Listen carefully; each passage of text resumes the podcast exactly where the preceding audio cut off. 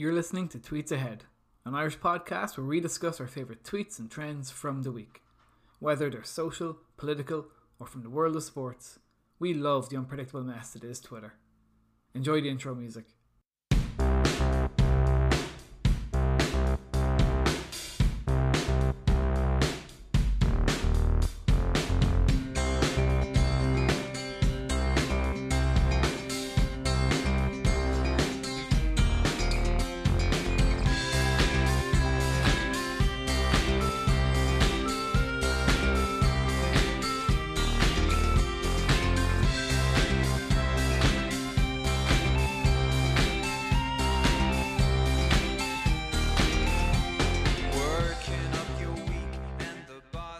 Welcome to Tweets Ahead, an Irish podcast that's all about talking tweets, Twitter, and the ridiculousness of the Twitterverse. As always, I'm joined by Cormac and Sean. Lads, how are you doing this week? I'm grand, Fergal. Busy week. Happy to be back on the podcast. Cormac is laughing instantly. As you say, you've had a busy week. I'll leave that one there. I've also been very busy this week. What's had you busy, Cormac? Apart from Twitter, I've been doing my usual shopping. Okay. Yeah. This week, today actually, I went to Aldi and purchased some slanted pet bowls that apparently make it easier for the cats to eat their food out of. For anyone who's been listening consistently, this is a follow-up from last week where Cormac was wearing a t-shirt saying "World's Greatest Cat Dad." Yeah, I've also adopted another cat this week. So there you go. He has entered the pride of Cormac McGee. Yeah. He's been accepted. Your army of darkness. It's building pace. Sean, you were saying you're busy this week. What had you busy, man? A certain internet provider has been causing me a headache, and I've been on to their call centre in Abu Dhabi for about approximately 6 hours.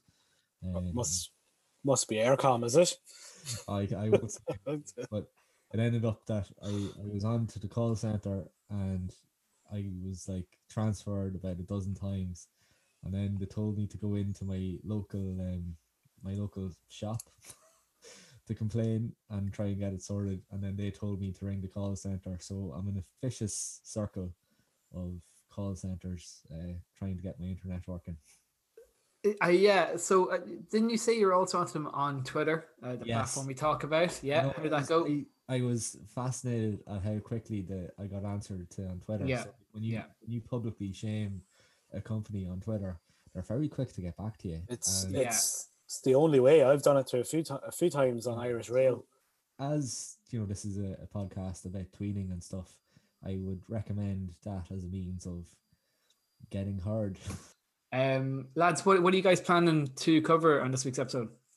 Well, Fergal, I'm talking about an offensive tweet by Pure Gym Luton that happened this week, and I'm going to have probably a countdown, another list of companies and their offensive, cringeworthy tweets.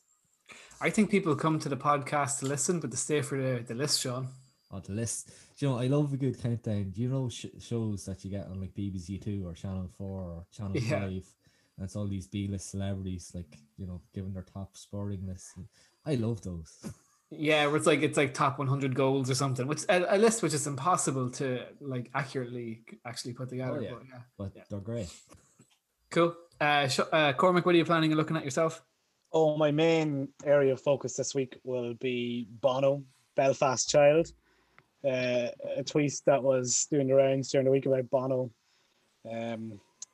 growing up, getting chased by orange men. We'll delve into that a little bit deeper later on. Outside of that, I will be covering the heartbreak that was last night in the Irish game, which I've just recovered from, and I will also cover something I've just discovered about 20 minutes ago, and it's called the TD World Cup. So, yeah. What? You'll have to just wait until we get into it. Okay. I'm going to have a look at, I don't know if you guys are aware of the vice presidential debate over in the States, but Mike Pence versus Kamala Harris. But it was basically my mind section is going to be titled Pence versus The Fly. Yes. So looking forward to it. All right, let's get into it. Welcome to the breakdown. Sean, coming to you first. I'm excited by this one. I know what you're covering this week. Yeah. I think it's absolutely an amazing gaffe, an amazing fuck up. Yeah, I don't know what other way to describe it. I've been thinking about it a lot. Basically, during the week, Pure Gym Luton and Dunstable put up a post of a new workout that they created, and it was cleverly entitled 12 Years of Slave after the epic movie. This is the post that was put up. This is our workout of the month, designed by MatSim PT to celebrate Black History Month. Slavery was hard, and so is this. What? What in Christ's name? I know. Then to describe how it's a ladder workout. Like, the twist is to do one rep of your first exercise, two of the second, but before you move on to the third, which is also three reps, you must start at the beginning and move on. And big winky face, and that's the entire workout. So this kind of hit up a bit of a storm on Twitter and Facebook. I'm shocked. Yeah, I don't know. Like, when I go through some of the exercises on just to see how hard it was. Please. It was a 100-meter sprint, followed by push-ups, followed by a power clean, box jumps. Sorry, followed by a power what? Sorry, a power clean. What's that? It's when you lift. Cormac probably know all about this. In the gym. I would know all about this. Yes. Yeah. Sorry, I'm talking to two gym rats. Sorry. Yeah. It's when you lift the barbell from the ground and you kind of like you use your hips to fire it up and over your head. Oh right, yeah. Okay. Pistol squats, which are incredibly hard. It's like what's a pistol squat? It's like when you squat with one leg. Upright rows. Then when you're sort of, I'm only familiar with a pistol whip. Mm. And then of course they put in the dreaded burpee in it. I know what they are. And floor wipers. What's a floor wipe? I think it's like when you're on the your back is on the ground and your legs are going left to right, like windscreen wipers, like snow angels. Yeah, kind of like that. But anyway, that's cute. It looks like a very hard workout, but what caused the uproar was the title of 12 Years a Slave workout. On Twitter, a couple of people kind of had some interesting thoughts about it. Pure Gym Luton thought it was a good idea to host a 12 Years a Slave fitness class to mark Black History Month. Can't we all agree that businesses should just stick to what they do best rather than attempt meaningless and, in this case, very offensive to many virtue signaling? Another guy posted, Pure Gym just posted a 12-year slave-inspired training routine and said, slavery was hard, and so was this.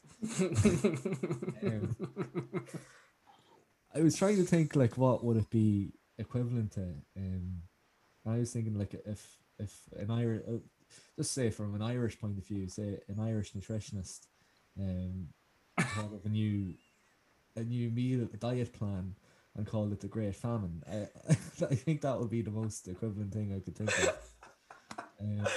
That just sounds like the worst idea. Cormac, can you have you seen this floating around yet? Or I had, and at the time, I didn't pay too much attention to it the first time I seen it because I actually assumed it was some sort of satirical. Yeah, me too. Yeah. Joke. And then I seen it floating about a couple of more times.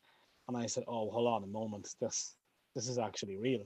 But what always amazes me about these things is, okay, I can understand maybe a small gym not having anybody that they would really need to get this past, but surely there's some sort of consultation where they sit around the table and they go, "Should we do this? This is a good idea. Yeah. This isn't a good idea." Yeah, there should always be one guy or one girl in the room whose job it is to like play devil's advocate on these things.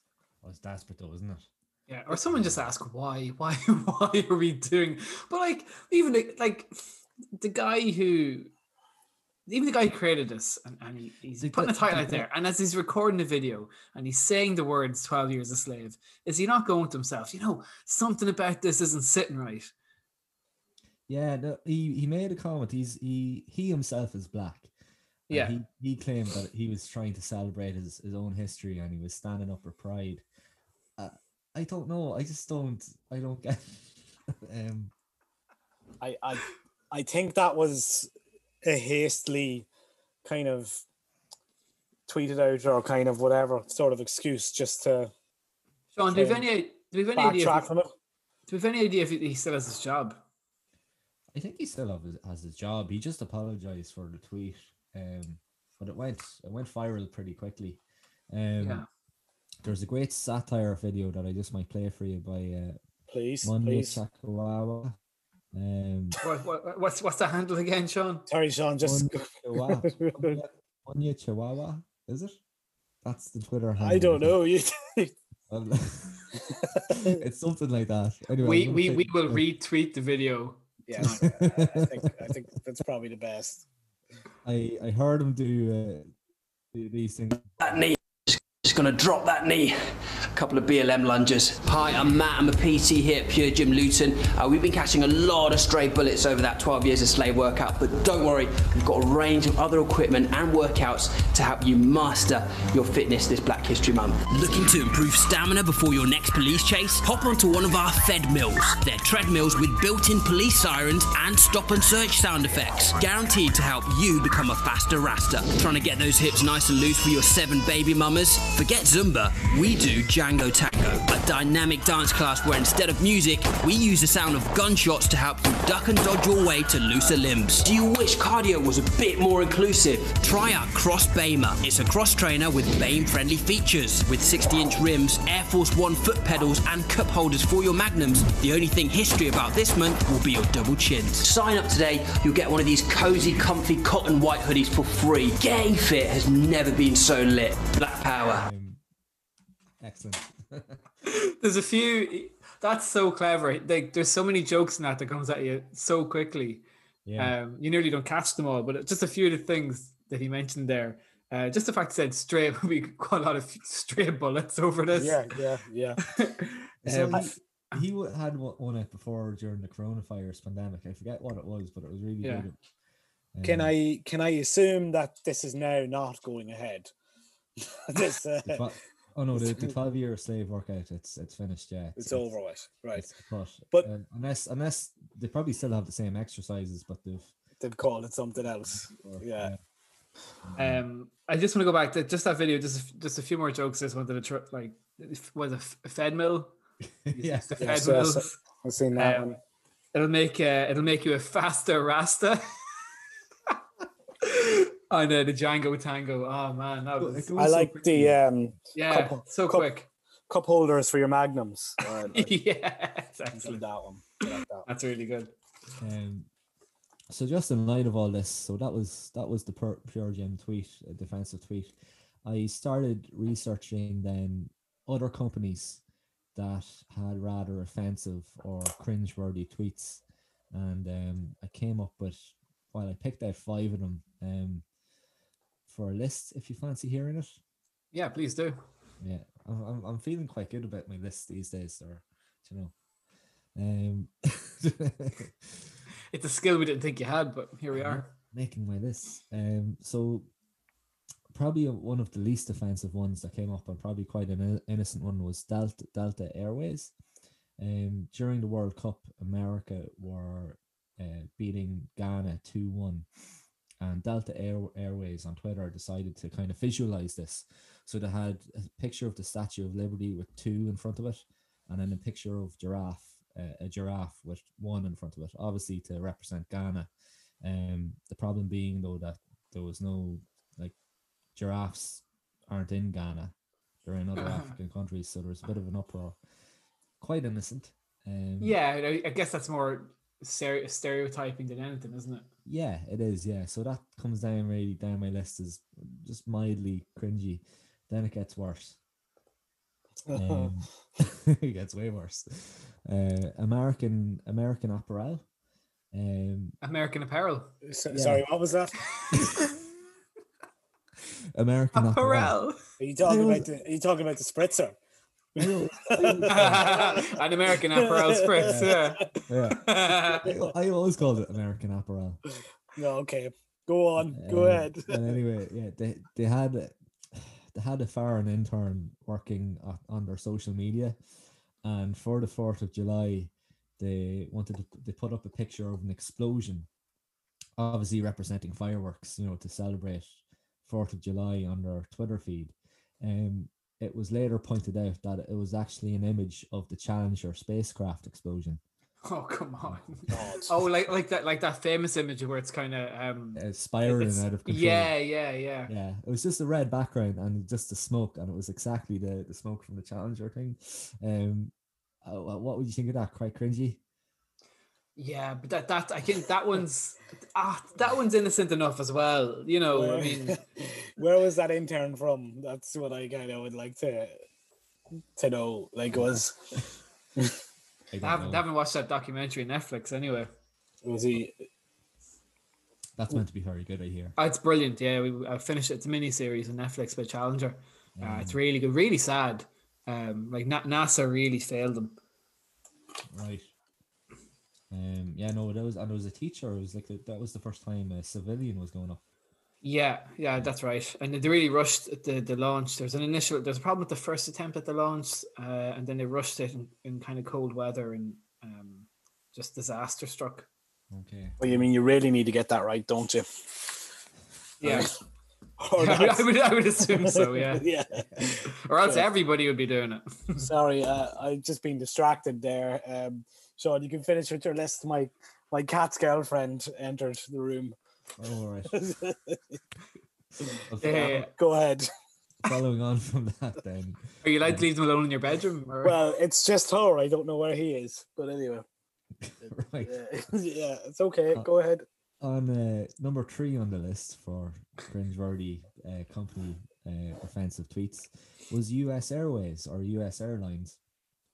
There was a customer complaining on their Twitter feed, much like I was earlier on this week, and they answered the complaint with an image, a pornography image. Did you ever hear about that? What? No. They just, what do you mean? They're just an image of some sort of pornography. Yeah, and that went down the bomb. I don't know why or for what reason, but U.S. Airways will always be remembered for that. You can't use the word bomb, Sean, in the same sentence as US Airways, by the way. Oh, why did I? Yeah. They're very sensitive about that. What was the picture of, Sean? Does it say anywhere? It was just... We can't retweet it, surely, can we? I don't think so, no. We'll describe it for people listening there, Sean. I actually didn't see it. I just read about it. You haven't done enough research. Anyway, at number 4 then. Oh, well, actually, it's number 2 on my list because it's high up to this. Yes. Is Tesco. Now, Tesco have an automated tweet system, so it just comes up with a random generic tweet at the end of the day. So their one was Tesco is closing up for the day, it's time to hit the hay, and that term hit the hay was a rather unfortunate choice of words because of the day that was in it, because earlier that day the whole horse meat scandal came up, so there was an absolute barrage of tweets under it, just sort of claiming the unfortunate choice of words. What are the odds? I mean, I know. It's a little too convenient to be random. I don't know.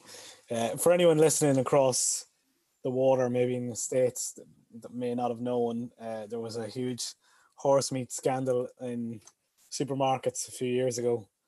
In Tesco as well. Yeah. One of the main... And just to our US listeners, who are you? Like 30% of our listeners are from the US. I mean, you're welcome, and we love having you. But who are you? Make yourself known, and we will. We will get Fergal to send you stickers and pay. Yeah, do. He can pay for the postage and packaging. If anybody from the US can make themselves known to us on Twitter @tweetsaheadcast, DM us, and I will absolutely send out stickers and an autograph, an autograph from Cormac as well. Yeah, I'll send you a picture, an autograph picture. Yeah, we don't know who you are. We don't know why you're listening to these three Irish idiots, but we love you, and please keep listening. Yes. Back to your list, Sean. Sorry. So I'm at number one on my list, Fergal. And you sound a bit annoyed, Sean. Sorry, did I interrupt the list? No, sorry. You sounded a bit annoyed there. I'm just kind of trying to, what's the word? To just gather this sort of, I don't know. I'm looking forward to number one. Grandeur. Yeah, grandeur. Okay. Well, listen, we're excited. All our listeners in the US are excited, so let's do this. Big number one, the most cringeworthy, offensive tweet of all time. And it goes to a company called Epicurious. They're a digital sort of food marketing company. So they have a website and they post up lots of different recipes and stuff for people to use. And they had this kind of idea of what you call real-time marketing, where like whatever was trending on Twitter, they'd try and incorporate it somewhat into their Twitter message. And on the day of the Boston Marathon bombing, they used this strategy to disastrous effect. They posted up a recipe suggestion, and it was for those in Boston and New England, and to honor the victims. It was really in poor taste. So one of their tweets was, in honor of Boston and New England, might we suggest whole grain Canterbury scones? God. And it didn't end there. They posted another one. Boston, our hearts are with you. Here's a bowl of breakfast energy we can all use to start the day. Ah, oh, come on. I know, yeah. So that they were using that whole real-time marketing strategy on the Boston Marathon bombings. So had the bombing happened at this stage? Probably. Yes, because that's why it was trending. Yeah. So whatever way the thing would be set up, then it would tweet things in real kind of in real time. Yeah. Oh my God, I actually never seen that one before. Yeah, that's amazing. Yeah. So, but like when you compare that one to the 12 Year Slave one, I don't know which one's more offensive, or well, they're all offensive, but I know there's something really heartless about that one at the end, like, you know. It is. It's just capitalism, pure corporate kind of. Yeah. You know, how can we spin this, you know, to make a few quid? Yeah. Desperate. But that was my research for the week on that when that came up. Thanks, Sean. Another brilliant list. I hope I have more. Me too. Like, I want a new list every week. I think that's all I want. Hard. It's a bit hard to keep up that standard, but we'll see. Well, tough. All right, Sean. Thanks again. We're going to move on to Cormac. Sean is just sitting back in his couch. Yeah, this is what he does. There he goes. Every week he's back, but little does he know he's about to get a job to do. All right, Cormac, take us into what you were looking at on Twitter this week. Okay, so this week I was just mainly, I suppose, like everybody else, following all the kind of Trump stuff in the beginning, as he had COVID. But then I noticed something else was trending a bit closer to home, and it was Bono, Belfast Child himself, Bono. Yeah. See, my assumption that. My assumption was this week you were definitely going to go into Trump. Well, that was the original plan, but some opportunities are too good to pass up further. And I believe Sean will play a bit of audio now in a second. This is from Jon Bon Jovi. He was on a podcast during the week, and he was telling listeners about the difference between his experiences growing up and the hard times our Bono suffered through. I would often bring up an example. So Bono is probably right at my age. He's a couple of months older, I think. His upbringing was obviously very different than mine. I never had the orange men walking through my neighborhood and saying, you know, get the Catholic kid and beat him up. You know, I didn't have any of that kind of turmoil. You know, I would often bring up an example. So Bono is probably right at my age. He's a couple of months older, I think. His upbringing was obviously very different than mine. I never had the orange men walking through my neighborhood and saying, you know, get the Catholic kid and beat him up. You know, I didn't have any of that kind of turmoil. I played that twice. Yeah, no, but it doesn't matter. Some people may have needed to hear it twice. Thank you, Sean, my lovely assistant. Now you can put yourself back on your chair. I will. Thank you very much. So, look, I don't know what podcast this was, but all I do know is it took off on Twitter. I don't know if anyone has seen this. Yeah, I've seen lots of stuff. I think even Irish Simpsons fans had one or two bits and pieces up, as they normally would do. But yeah, this is going wild on Twitter. And I mean, what fibs has he been telling?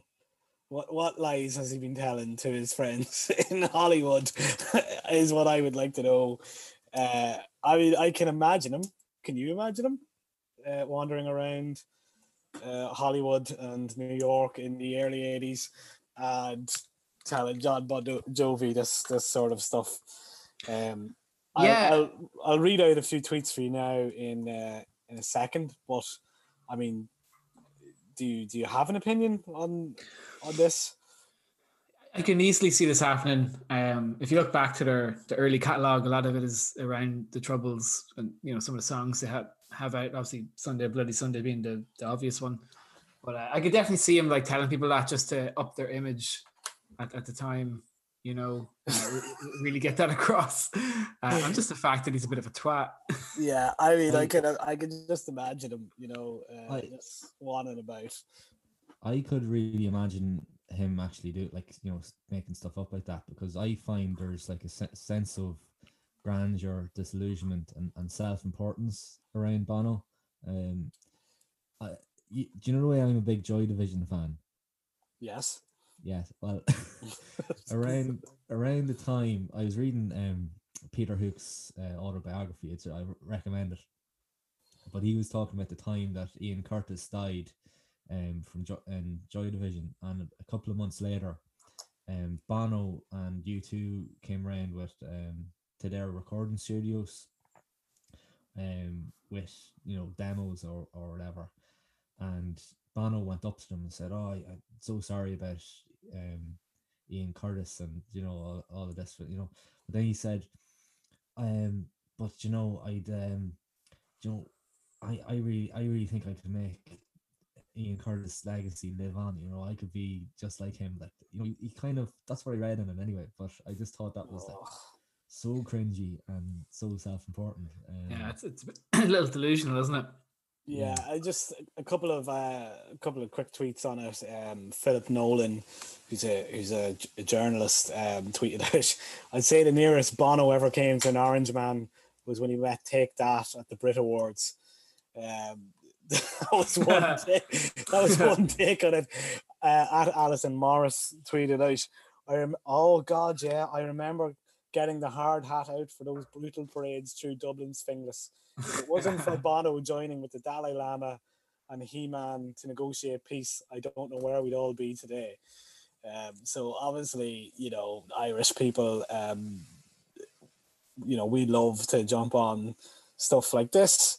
There was one, it was a bit of a risky tweet, but I enjoyed it all the same. And it was like interview with Liam Neeson. And it was like, I used to walk the streets of Dublin looking for the orange men who beat up Bono. That's a reference to a faux pas Arlie made earlier on. Who tweeted that? That's amazing. That was, hold on a second, I will tell you who tweeted that now.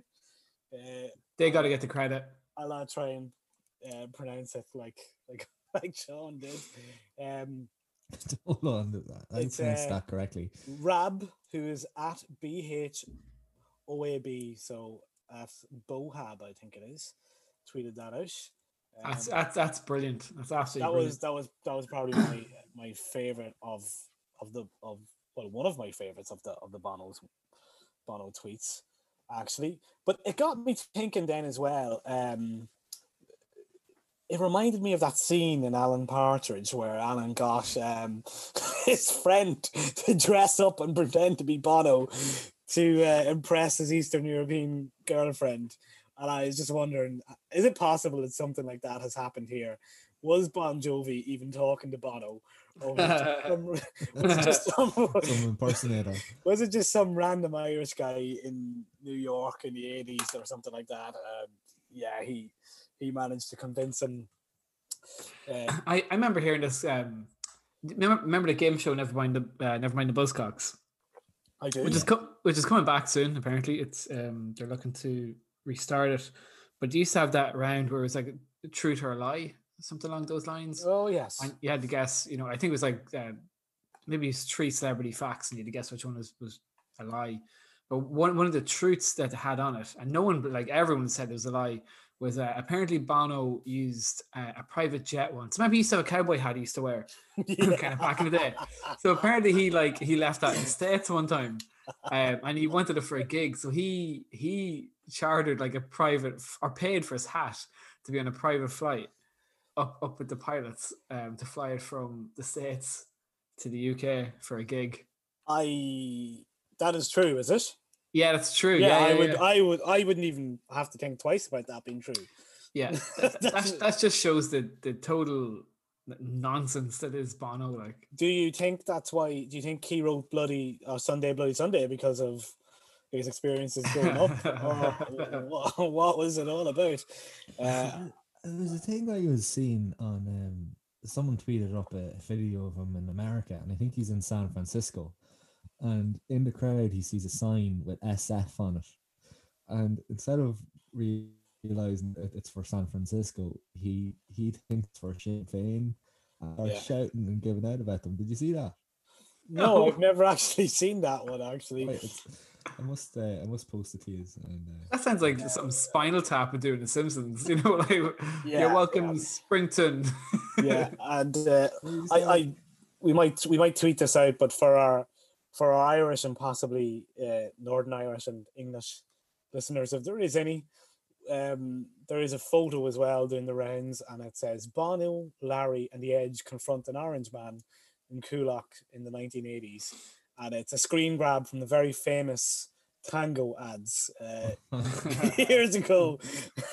And if you remember that, it was the Tango ads where you'd open a can of Tango and a small fat man dressed in orange paint would come running out of nowhere, and I think he used to slap you in the face. Isn't that what it was? Yeah, he used to slap you. Yeah. He's being tangoed.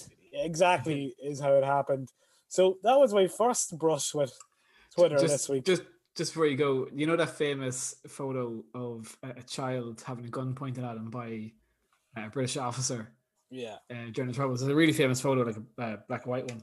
But I did see someone tweet out that a few days ago, and it's like Bono confronts an orange man. Oh, he's just like he's comedy gold, Yeah. But at the end of the day, he is ours, he's our idiot. Yeah, exactly. Look, after that, I'm gonna go on to something depressing here for a few seconds. I usually cover the sport, and as you both know, we lost to Slovakia last night in the Euro 2020 playoff semi-final to get into the final for a tournament that is not in 2020. No. But look, I don't think there's even much point in putting up too many links other than to say Twitter was quite a depressed place last night after the game. I don't know if either of you were watching.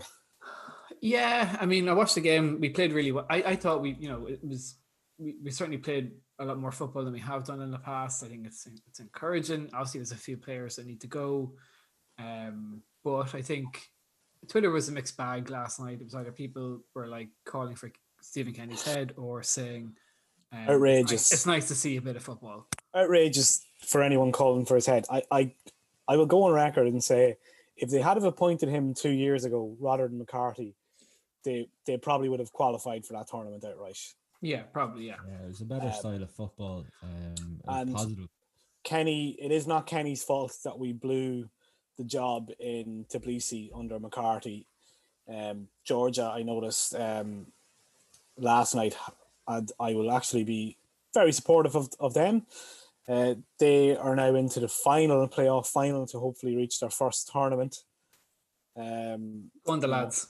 At that level. So be happy to see them get there, considering they're in our group. But yeah, you're all right. Look, I'd have very strong opinions on who needs to go and who needs to stay. Maybe Jesus, I tell you what, Twitter would have been amazing if we did get that Northern Ireland versus Republic of Ireland game, wouldn't it?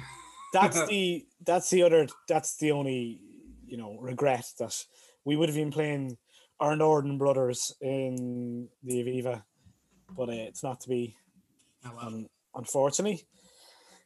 Outside of that, but what I will say is though the actual controversy on Twitter around the game was why Aaron Connolly and Adam Ida were not allowed to travel with the squad. I don't know if you guys have seen this, but apparently, the FAI contacted the HSE after a member of Ireland's backroom staff had tested positive earlier in the week, and then a second member of the backroom staff had tested positive earlier in the week. And due to where I think they were sitting in transport to the game, either on a bus or the plane, the HSC decided they were close contacts and were not able to play the match. Now, I'm open to correction on that. I read two things about this, Cormac. One being that if it was in the Premier League in the UK, it wouldn't have been an issue where they were sitting. Yeah. And the second thing is that it was literally a matter of centimetres. Yeah, apparently it came down to 2 centimetres. Kenny was very upset because apparently the call came very late in the day, and they had to be withdrawn from the squad with obviously no time to call up any replacements. If it had been earlier on in the week, he probably would have been able to call up a replacement, but I think it was literally day of, a couple of hours before the game. So I would like to think that if those chances that we got last night had have come certainly Connolly's way, he hasn't been scoring loads of goals for Brighton. He's scored a few, but he would have been capable of putting them in the back of net. So there are plenty of positives to take for the game. There are some guys that are maybe just living off a few good games of a few years ago, and I suspect now that we don't have to actually worry about Euro 2020/2021, whatever we're going to call it. I think we could see a lot of changes from Kenny for the next qualifying campaign. I'd say you'd see good changes as well. Yeah, it'd be all for positive. I think so. Ireland are better in his hands, and if you got another manager now, it'd just be back to punting the ball and all that. Yeah. They were trying to play like the back end. Yeah, well, they created in the 90 minutes. I'd actually forgotten about James McLean's chance where it was kind of sort of cleared off the line, but they'd created 3 relatively good chances in the 90 minutes and one other great chance in extra time where Alan Brown hit the post. But the Conor Hurahan one on 84 minutes, I think, was the one that I should have scored that. Yeah. Like that was it. But look, not to be maybe it's a better chance for him to build a squad by not being in that tournament next year, for a tournament that I don't think is even going to happen. But moving on to, I noticed something else in my sports section, something I would never usually cover. But I noticed about 20 minutes before we came on to record that something was trending on Twitter, and it was called the TD World Cup. Now, for people who don't know, TDs in Ireland are members of we say that the parliament, not necessarily the government. But I can tell you at the moment in the final is Catrin Connolly, independent TD for Galway, and Pearse Doherty of Sinn Féin. So who do we think is going to win this? Or would you like me to explain a little bit more about how this has come about? Well, I assume this is a fight to the death, Cormac. Well, I think they have to fight now on the roof of Leinster House at 9:30. I'm not sure. Cage match. Ono Brian of Sinn Féin came in third place. He was quite happy with that. He was magnanimous in not reaching the final. But I can tell you at the moment that Pearse Doherty is in the lead with 68% of the vote. That's Donegal's Pearse Doherty of Sinn Féin. Guys, would you have liked to see anyone else in that final, or are you happy with, you know? I was going to jokingly say Peter Fitzpatrick. Well, I mean, I would always like to see a local representation. Yeah. In the final. So, Cormac, just to get this right, this is actually, it's an account called just @TD World Cup. I'm looking at it here. Yes, I don't know how old it is, but it's only... Joined September 2020. Well, there you go. Yeah. Yeah, so it's got 2,000, we'll say 200 followers. You know, its goal is searching for Irish Twitter's most beloved, Chock the Dollar. This is amazing. We're now following this. Yes, you should be. I mean, who knows where this could go? Yeah. So it's just lots of Twitter polls, and it's got 2,200 followers. Like it's pretty popular. I was kind of disappointed that Richard Boyd Barrett got knocked out in the semi-finals, but I like Richard. I like his little neck scarf that he's using for a mask. I want to see an Irish journalism one of these, and like Richard Chambers is going to win, obviously. But he should win. Don't underestimate Gavin Riley or his teammate at Virgin Media. He could pip him. He could pip him, but probably Richard would be. I'd say be a shoo-in. Would you think, Fergal? Richard, Irish Twitter's boyfriend. Absolutely. Yeah. But it could be like X Factor, where like everyone assumes he's going to win, so they don't really vote for him. Yeah, see, that's it as well. You know, Sean, who would you prefer to see anyone else in either the journalist one or the TD one? In the TD one, why can't I think of his name? Who is he? Where is he from? The one with the lisp. You love the Healy Rays. Surely you love. Is it Healy Ray or is it Matty McGrath? Yeah, Matty McGrath. Yeah. Oh, Matty McGrath would be like he'd be complete shithousery, wouldn't it? Like, did you see during the week he was asking where Tony Hoolan was for the last couple of weeks or something? Yeah. Like where has he been? Where has he been? Where have you been? Yeah. Looking after my ill wife. Terminally ill wife. Yeah, exactly. Yeah. Matty McGrath would do anything it takes to win that final. That's all I would say. He'd very much be a heel in wrestling, wouldn't he? Like he'd be that kind of pulling a chair from underneath the ring. Kurt Angle. I feel he's got a bit of the Ric Flair's about him, and not in a good way. like a kind of cheating Ric Flair. Current Ric Flair, alcoholic, on drugs, burnt out Ric Flair. Yeah, that kind of. He'd be poking you in the eye as you're about to read out a parliamentary question. That kind of thing. Look, guys, that's kind of my coverage for this week. Hopefully, as I said, I had planned to talk about Trump, but we'll move on. Well, listen, I'll segue into something similar to that. As you guys saw, the vice presidential debate was on during the week for the US. And it was Mike Pence versus Kamala Harris in the debate, one-on-one, which is something I kind of been looking forward to because I don't think Pence can really talk. He's kind of like a little animatronic robot man. But for 2 minutes of the debate, a fly... I don't know if you guys saw this. A fly was just sitting on Pence's head. It was probably the most talked about bit of the whole thing.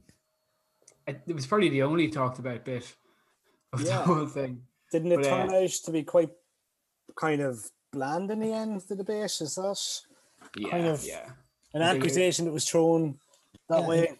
I think it was because they actually talked about policy. I don't think anybody expected that to happen. Anyway, sorry, Fergal. My, how politics have changed in the US over the last 4 years. But I love this. So obviously Twitter was ablaze with comments about this.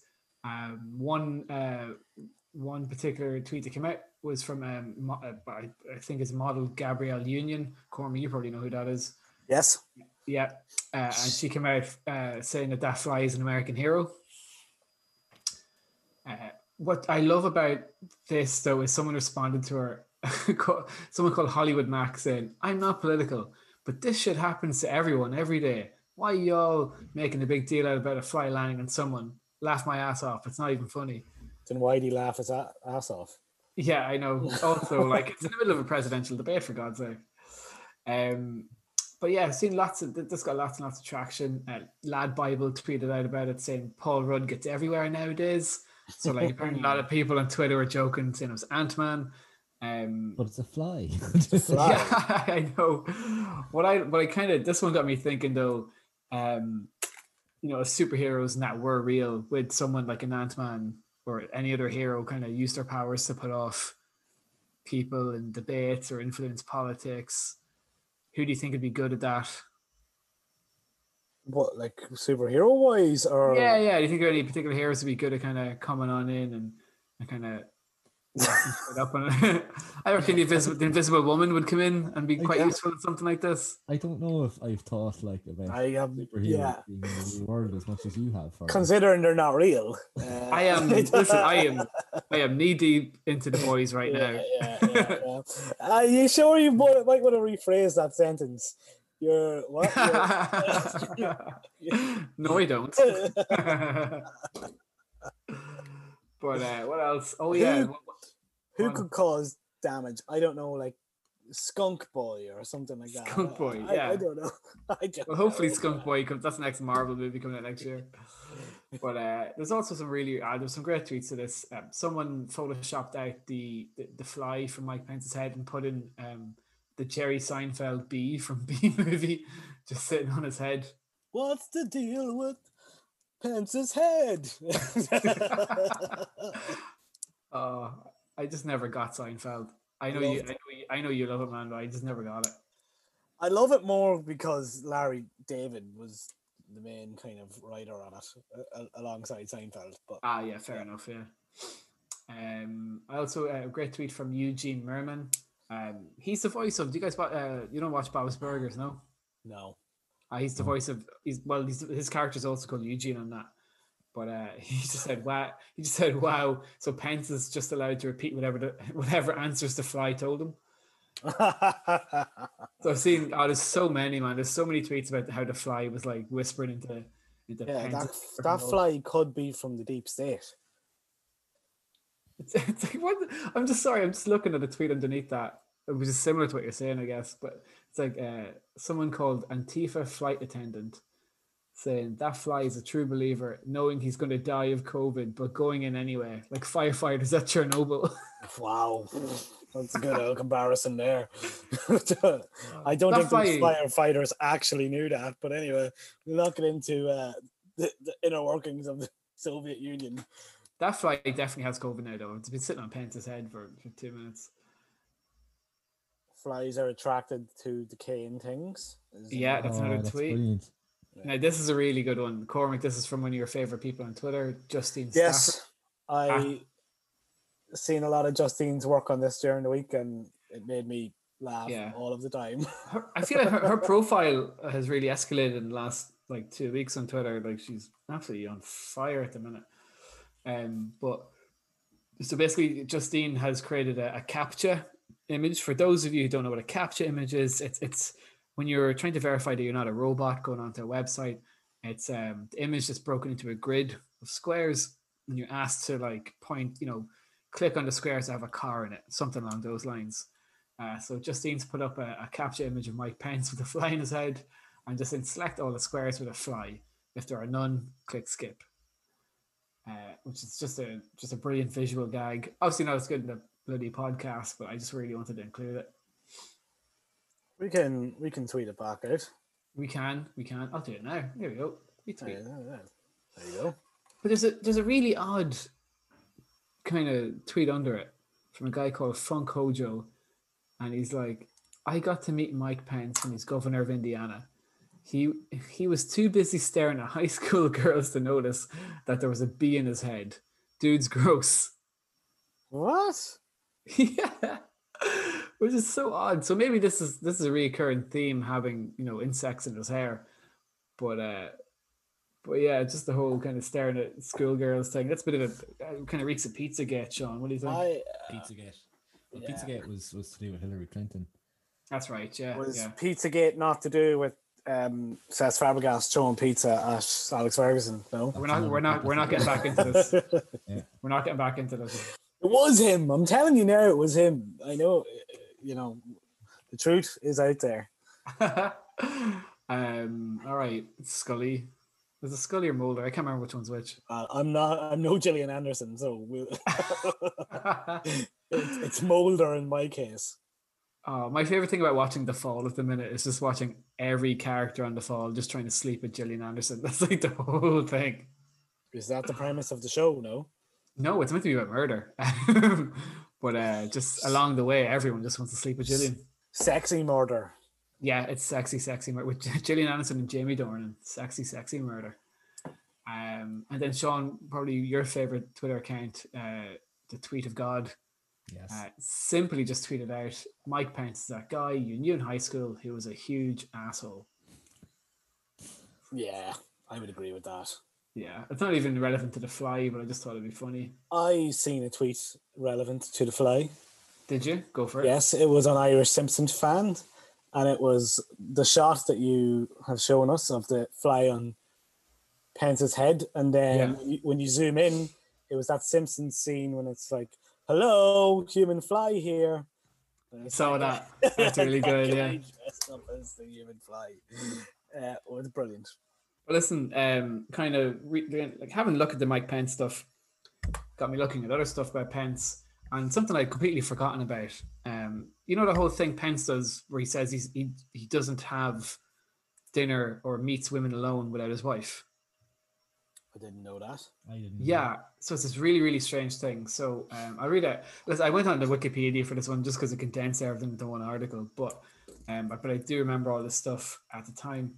But in March 2017, the Washington Post noted that the Vice President Mike Pence never eats alone with a woman other than his wife, Karen. It's typical his wife's called Karen. Of course she's called. Yeah, of course she is. And that he won't attend events featuring alcohol without her by his side. So he doesn't meet women alone.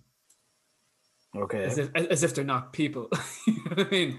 Yeah. It's, you know, so this is a really strange thing, but I was looking this up, and apparently it's called I'm going to mispronounce this, but the Modesto Manifesto.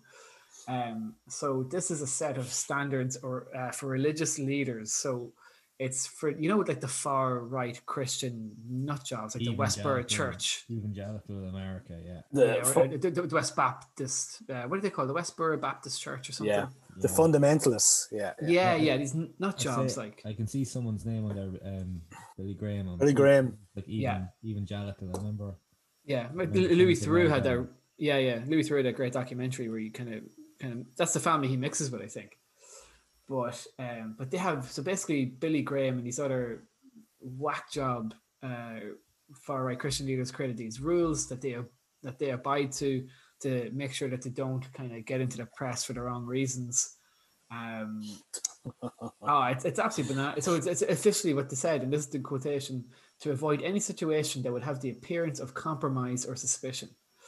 So it's an accountability agreement known as the Modesto Manifesto. So it covered their interactions with women, finances, interactions with local churches, and publicity. So that it used to be called the Billy Graham rule. It's now been updated, and it's now called the Mike Pence rule. So he won't be seen, like it's as if like women are so irresistible to him or whatever that he he just, they're treated like objects, you know what I mean? Or, you know, that's just how he sees them. But it's absolutely bananas. Oh, he's nuts. And yeah. Unless Biden does win that election, we are a heartbeat away from Mike Pence in being president of the United States. Yeah, I'd be more comfortable with us being a heartbeat away from Kamala Harris being president of the United States. Absolutely. Yeah, but yeah, I just thought that was really interesting and something I completely forgot. And that's just how nuts the news cycle is from the States at the minute, that you forget something as fundamentally crazy as that. Like, you know, a vice president afraid to talk to a woman alone. It's bizarre. America is just bizarre. It's getting worse and worse every day. He seems to meet an awful lot of men alone, I've noticed. But even though that's against his leanings. There were rumors to support that, weren't there? That's also an issue in that, we'll say, sect that he's a part of. Yeah, but I would encourage... a lot of them do not practice what they preach. Yeah, that's fair. I would encourage anybody listening to look into that Modesto Manifesto stuff a bit more. There's a lot. I could have talked a lot more about it. Apparently it's been used on Wall Street at the minute and everything. It's absolutely bananas. Hey, Sean, doesn't Modesto Manifesto sound like a... sound like a band Fergal would go to Dublin to listen to. Hey man, this is really cool, pretty decent band. Yeah, pretty great. Yeah. I just love that slapping bass, man. I just love it. It's pretty cool. It's slapping his bass. Yeah. Kind of remind me of the Chili Peppers. Yeah. So I guess this is where we end the podcast, isn't it? Yeah. They're so hot right now. Yeah. Go check them out.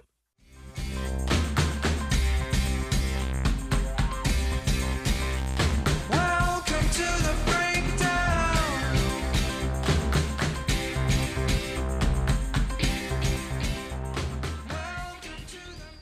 All right, guys. Listen, thanks again for joining me this week. What were your favorite tweets from the week, by the way? I never asked. Did you have any kind of particular favorite tweets from this week? I had one, and what was it? It was a picture of it was on Cormac's thing, really. Whereas it was by the Bearded Genius, and he said he got 4 pictures of Bono with his orange glasses, and he just said, "In fairness to Bono, there's a reason why he thinks everyone's an orange man." I think that's right. That's good. I like that. I actually, Fergal, do you want to go first, or would you like me to? Would you like me to go first to buy you some time, Cormac? You go first, Fergal. So I can buy some time to get to see that. Yeah. So I my favorite one this week is kind of half true story, I guess, half dad joke. It comes from @_m_egg, or Meg for short. And it's a simple tweet kind of recounting a visit from a Vodafone guy, Sean, coincidentally enough to go back full circle to your woes from earlier in the podcast about Vodafone. But so Meg tweets out, would you? Yeah. He did. Did you talk about the Vodafone thing earlier? Oh, I didn't mention a name. We didn't mention names. Well, they've been outed now. Coincidentally, the network I'm having trouble getting a phone upgrade from are also Vodafone. Oh, we're gonna get sued. Remember, guys, if you have a problem, go to social media or your local podcast. Yes. So Meg tweets out scenes as the Vodafone guy arrives and says, "Is this the right house?" To which my dad replies, "Yes, this is the right house." 15 minutes later, they realize he's installing internet in the wrong house. Well, maybe that was my fellow was meant to come to my house. He went there. Maybe that could actually be true, Sean. Yeah. Cormac, do you have an actual tweet of the week now? Guys, I have an issue here because I have 3 absolute banging tweets and one. Okay, get them out there. Come on, let's. One incredible thread, which I'm hoping maybe you will be able to throw a few suggestions at me for. Okay, so for the first tweet, it's come from a handle called @YouWouldKnow, and it's a retweet of that video of Trump standing on the, what I could presume is outside the Oval Office or the West Wing in the White House after being released from, God, I was going to say prison. Not yet. Hospital. And it was like, is anybody else getting very strong, mortally hungover, best man, trying not to vomit or shit himself during the ceremony energy of this minute? Yeah, it's Trump like breathing really heavily, isn't it? He's just like... Yeah, and he looks like he's going to hurl. My second favourite tweet was excuses for not going to work. Well, I didn't go to work because a cat fell on my head, and then my dog who was wearing shoes got in a fight with the cat. It's accompanied by a video of exactly that thing happening. The cat. I saw that. It's very good. The cat falling from a height, and then a dog wearing shoes going over and having a word with the cat. The third one is our health minister in Ireland has not been experiencing a good week. Stephen Donnelly, he tweeted out like a promotional thing, and it was just a picture of him smiling, going, "He is only getting started." And a girl at Chloe O'Rourke tweeted out, "Is that a threat?" Because he's not had a good time recently, our Stephen. And I enjoyed that tweet from anyone outside. Retweets and likes. Oh, brilliant, deservedly so. For anyone outside of Ireland listening, Stephen's not doing too well. And look, I usually wouldn't go for this, but it's a bit like Sean's lists. Maybe we could get a jingle for that. Shouldn't we? So I noticed something trending earlier on. It was procrastinating movies. It was from the Moncrief show on News Talk, and it was there's some absolutely cracking titles in there. Maybe somebody, you guys could maybe think of some, or somebody could retweet them to us. So one of them was, "I'll be back at some point in the future," rather than Back to the Future. Maybe Club instead of Fight Club. Apocalypse in a While instead of Apocalypse Now. Penultimate Tango in Paris instead of Last Tango in Paris. Oh, that is specific. Yeah. Almost The Last of the Mohicans instead of The Last of the Mohicans. There's No Rush Hour instead of Rush Hour. I'll do it the day after tomorrow. That's good. Yeah, tomorrow. I'll wait and die another day. Instead of Die Another Day, James Bond movie. Incompetent Bastards instead of Inglorious Bastards. The Last and the Furious instead of The Fast. That's good. The Furious. Tomorrow Never Comes. Catch Me If That's where I get the porno version of it. Yeah, well, I was about to say, I don't know. Maybe that one does exist. Catch me if you can be arsed, rather than Catch Me If You Can, and the Fuck It List rather than the Bucket List. Also a porno. Also a possible porno. I don't know if you can think of any off the top of your head. Yeah, you kind of, you showed us this before we started recording, and the only thing I could think of was Speed ? Yeah, well, that works. You know, what about the longest day on the couch? Yes, I like that one. That's pretty good. There was the Jewel of the Nile instead of the Jewel of Denial, and I asked my brother earlier on about this, and he said, Put Off instead of Face Off. So I was like, all right, we'll go with it. Why not? Outside of that, to reference something we talked about earlier on, the B movie, this would have been the Maybe movie. Yeah. Other than that, Fergal, I don't have any more. Oh, actually, that's a lie. Might Save Private Ryan, might not. I'll end on that one.